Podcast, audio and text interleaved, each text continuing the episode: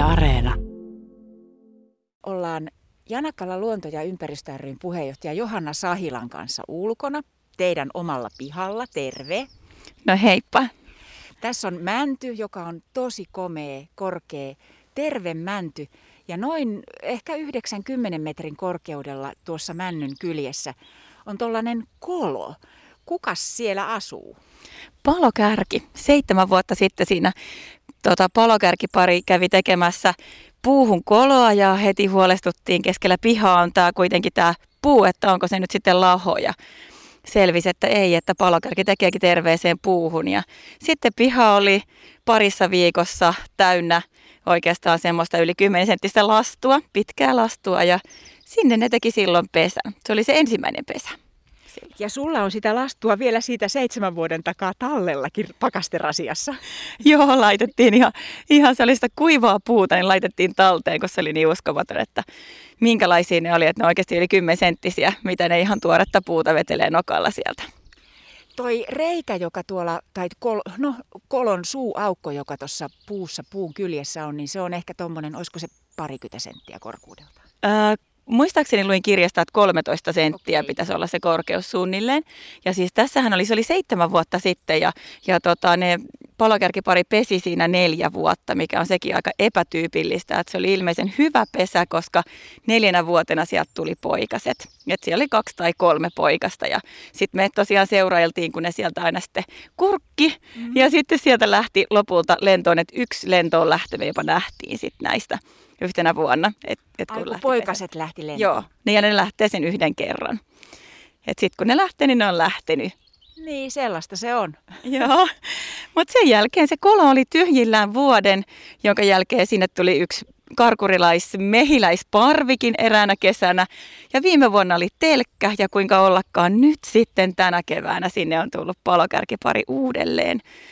Ja ihmeteltiin, että, joko, että voiko tulla samaan pesään ja näin se vaan nyt näyttää siltä, että siellä palokärkipari pesi jälleen. Ne on tuunailun vanhasta uutta.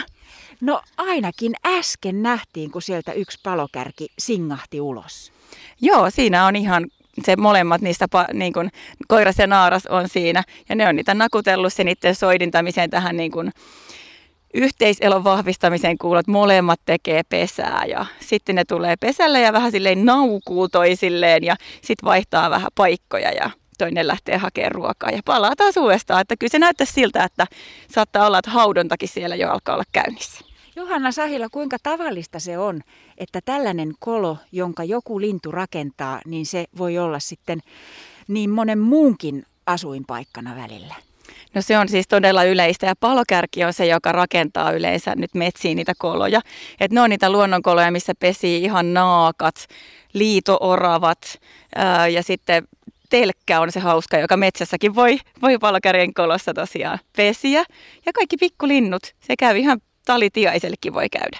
Mitä sitten, jos ö, siinä olisi tullutkin niin, että vaikka se viimevuotinen telkkäpariskunta olisi sitä, siitä innostunut ja sitten palokärritkin olisi tullut, niin mitäs, kumpi olisi voittanut, mitä luulet? No mä luulen, että kyllä se palokärki on sitten kuitenkin se, joka sen sitten veisi, jos tulisi kiistaa. Mutta tosiaan palokärki yleensä tekee joka vuosi uuden pesän. Näin lintukirjoissa sanotaan, että tässä nyt niin kuin vähän poikkeuksellinen tapaus, mutta tästä näkee, että kaikkea sattuu. Tässä ympäristössä telkkäkin tietysti voisi hyvinkin olla, koska sanoit, että tuohon viereiseen lampeen on ihan vähän aikaa sitten telkkä saapunut. No siis toissa iltana nähtiin, kun kaarto telkkä tästä ohi ja tänä aamuna oli sitten telkkä pari pikkusella lammella tuossa, mutta niillä on onneksi telkän pönttö tuolla, niin mä luulen, että nyt ei tule ongelmaa. Palokärjen ääni tai se, se mellastus, nakutus, mikä se oikea ääni voisi olla, niin kuinka sitä sais, voisi niin kuin kuvata, niin sehän on hyvin tavallinen tämän ajan ääni. Joo, semmoinen rauhallinen pärinä, kun se rummuttaa. Meilläkin on tuossa Kottaraisen pönttö, joka on tosi hyvä kaikukoppa, niin siihen tykkää kyllä rummuttaa, että se kaikuu kauas, se ääni.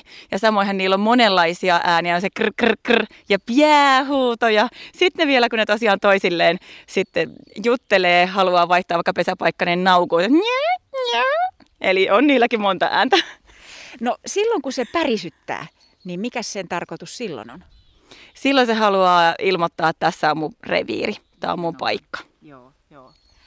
Nyt ei ole vaikka kuinka tiirataan tonne ylös, me ollaan niskat kenos tässä pihassa, niin nyt ei se tuu se palokärki takaisin. Luuletko, että siellä on jompikumpi nyt sisällä?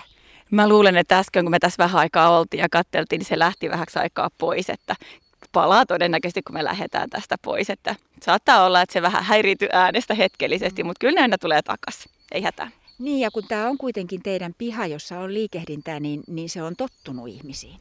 Joo, ja siis silloin seitsemän vuotta sitten, kun ajattelin, meillä oli ihan pieniä lapsia tässä näin, ja leikkivät pihalla ja ääntäkin oli, niin silti siellä kyllä ihan sujuvasti pesittiin ja pesiminen onnistui. Että kun ne on valinnut sen paikan, niin kyllä ne silloin vähän niin kuin tietää myöskin, että mitä sitten tuleman pitää. Täällä me nyt ollaan, seistään niska kenossa, katsotaan kohti korkeutta ja toivotaan, että jos hän vaikka lentäisi takaisin.